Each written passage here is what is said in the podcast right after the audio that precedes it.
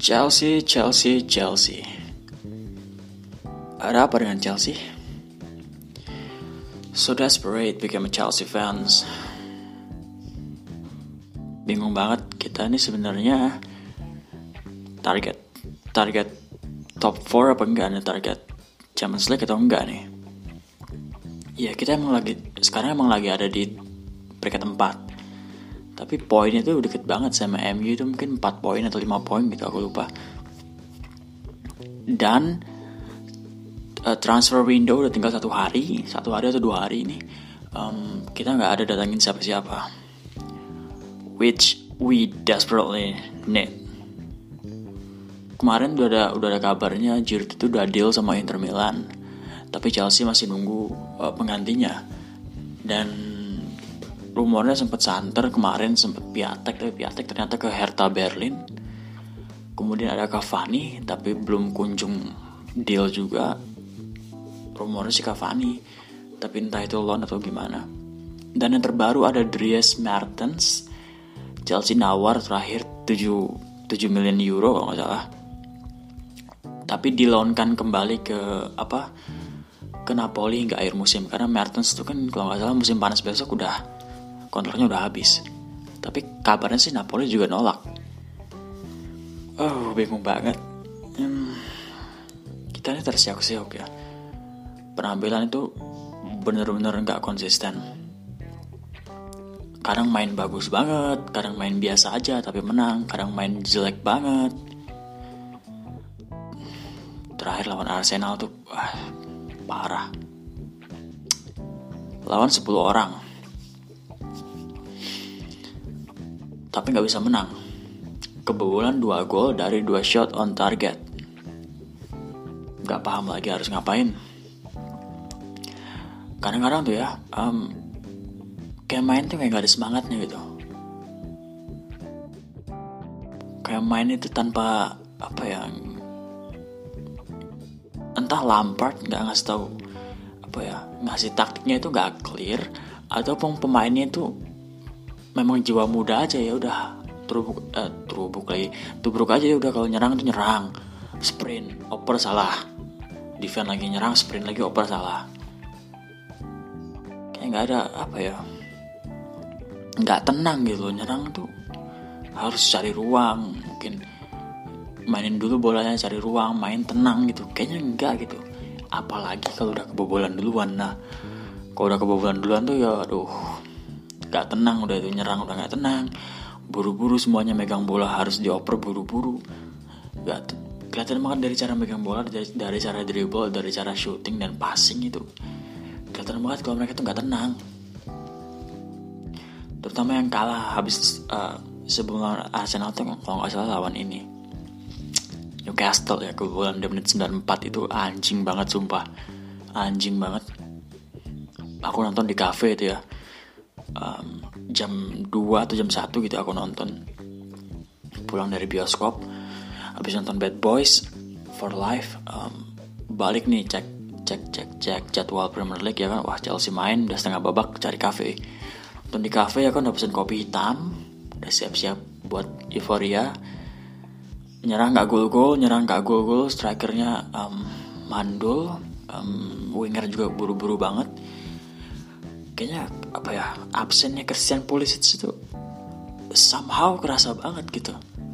Padahal ini pemain yang baru aja baru aja datang musim panas kemarin gitu loh. Tapi absen itu kerasa banget. Hudson Odoi yang pertandingan sebelumnya entah kenapa pas lawan Newcastle tuh uh, kembali ke Hudson Odoi yang tidak bisa menciptakan peluang. Ada sih beberapa peluang yang tidak bisa diselesaikan juga sih oleh striker. Tapi selebihnya ya udah, selebih selebih dari satu dua peluang itu kayak main itu kayak pemain mediocre gitu loh. Dan nonton di cafe malam-malam taunya kalah. Kebobolan menit 94. Bayangin. Kebobolan menit 94 lawan Newcastle. Luar biasa, luar biasa. Itu Kepa harusnya sih bisa di save ya tapi Kepa tuh menurun banget performanya menurun banget dibandingkan tahun kemarin. Parah sih parah. Aku berpikir sih harus beli kiper baru ya. Bukan buat gantiin Kepa tapi buat ngasih kompetisi. Setidaknya ngasih kompetisi lah. Caballero tuh udah Kepa Kepa patah tangan aja mungkin Caballero tetap kalah gitu kan. Kasih kompetisi lah. Ada beberapa nama sih yang aku pikirin kayak Vicente Guaita dari Crystal Palace itu oke okay banget. Umurnya masih 27 kalau nggak itu cukup baik ya dalam save. Kemudian mungkin siapa ya? Ada satu nama tuh yang akan agak susah banget sih. Nick uh, Nick bukan Nick Pope. Um, Andre Onana dari Ajax. Tapi itu mungkin Summer ya. Summer baru bisa sepaket sama Ziyech ya. I hope sepaket sama Ziyech di Summer mungkin tapi kan yang kita butuhkan kan Januari, Januari yang sekarang ini kan. Dan itu ada beberapa pilihan. Kayak kemarin tuh sebenarnya ada Christian Eriksen. Tapi entah kenapa kayaknya Chelsea nggak nggak tahu sih Chelsea ngebit atau enggak sebenarnya. Christian Eriksen tuh kemarin presiden dari Tottenham tuh udah buka-bukaan di press kalau mereka kalau emang jual ke rival yuk nggak apa-apa jual aja ke rival gitu. Tapi itu kan kayak kode gitu sebenarnya Chelsea Arsenal kalau mau ngebit ngebit aja silakan. Tapi kayaknya sih Atletico pasti harganya dimahalin sih ke Inter kemarin rumor sih 20 juta 20 juta euro kalau mungkin dijual ke rival mungkin bisa 50 jutaan kali ya tapi kan Come on, man. It's Christian Eriksen. We know his qualities. We know what he's capable of. Tapi kayaknya menurut Chelsea kemahalan sih. Tapi kita emang gak punya gelandang kreatif. Siapa gelandang kreatif? Mata Kovacic itu box to box. Jorginho itu regista. DMF. Kante itu sekarang sih box to box mungkin kita Mason Mount sih yang bisa dibilang sedikit kreatif tapi Mason Mount pun progresnya menurun sejak awal musim dan gol-golnya Mason Mount itu positioning kebanyakan bukan bukan dia menciptakan ruang dan asisnya pun nggak banyak ya memang dia bukan bukan bukan bukan yang kreatif playmaker gitu. Yang we desperately need Christian Eriksen sort of type player you know. Tapi entah kenapa nggak bisa. Walaupun mending Ziyech sih kalau kalau kalau di summer sih mending Ziyech. Ziyech tuh oke okay banget udah.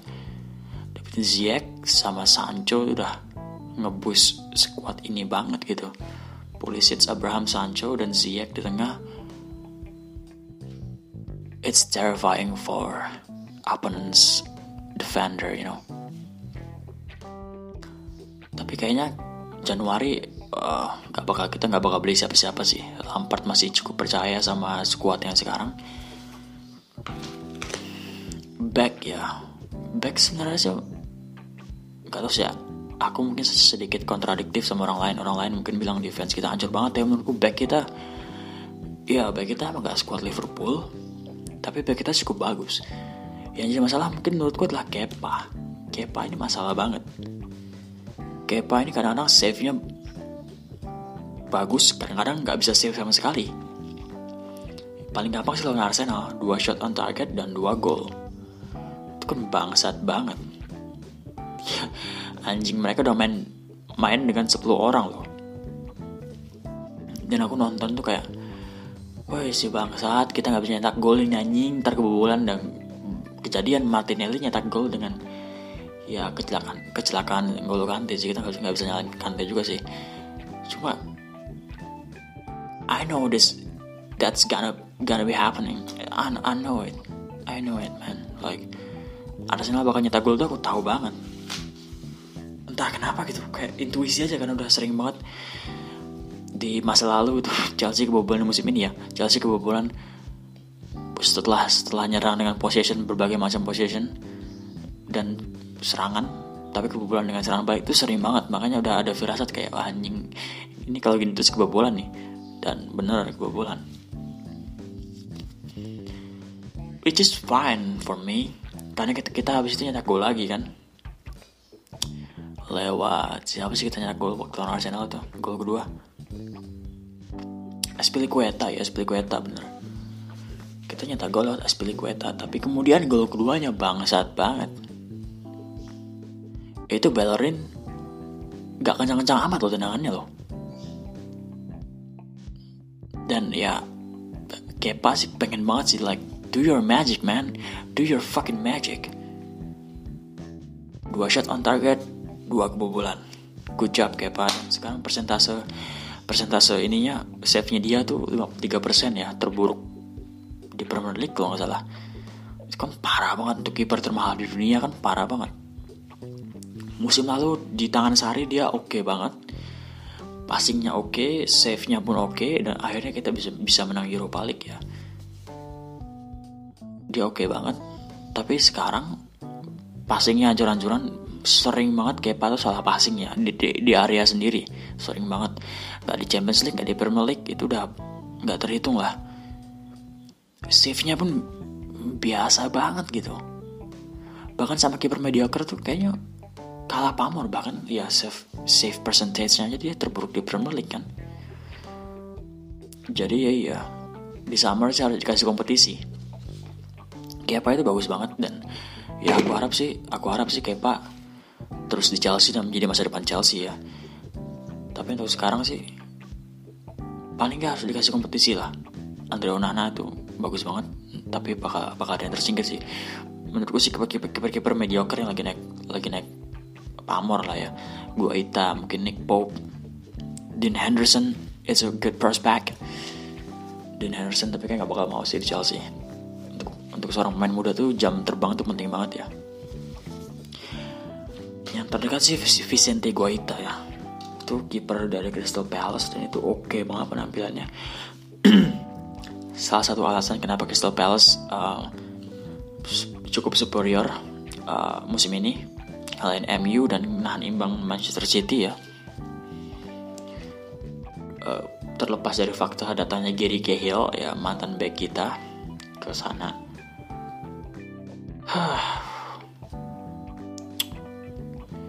Tapi ya apa pun itu ya. Kita percaya aja sama Frank Lampard. Strateginya cukup bagus cuma kayaknya mental anak-anak itu yang menjadi masalah sih ya. Beberapa kali nggak cuma buru-buru tapi juga kayak nyerang tuh kayak nggak semangatnya gitu loh. Kita kita tuh kalah semangat gitu. Kita kayak nggak pengen menang main tuh kayak nggak pengen menang gitu. Paham gak kayak lo menit akhir terus lawan bawa bola. Tackle kayak apa kayak tackle jegel apa kayak segala macam gitu kan ya. Menghentikan bolanya gitu. Ini kan enggak masih di press-press kecil gitu doang. Bahkan gak berusaha nekel. Kan anjing. Tapi ya semoga Chelsea walaupun gak kayaknya gak bakal datangin siapa-siapa tetap bisa mempertahankan top 4-nya ya. Kita tetap di Champions League karena itu yang akan menarik uh, pemain-pemain besar ya seperti Ziyech ataupun Onana ataupun Jadon Sancho untuk ke Chelsea karena kalau kita kita kalau kita nggak bisa masuk ke Champions League next season, aku nggak yakin mereka bakal mau datang ke Chelsea. Semoga akan ada perubahan, semoga mental pemain kita bakal uh, ada progres ya, meningkat lah paling nggak sedikit gitu ya. Kita mau menang lah paling nggak ketika kita main gitu loh. Ah, bahkan kemarin lawan Hull City cuma menang 2-1 gitu kan parah banget. kita main sebagian besar kita mainkan sebagian besar itu kan pemain cadangan gitu yang udah lalu lalang di Premier lah yang udah kenyang pengalaman tapi tetap aja kita cuma bisa menang 2-1 huh, semoga Chelsea peringkatnya baik dan tetap dukung Chelsea apa pun yang terjadi karena ya itulah indahnya kita mendukung klub sepak bola ya, ya. ada ups and down dan Keep blue flags flying high. Bye.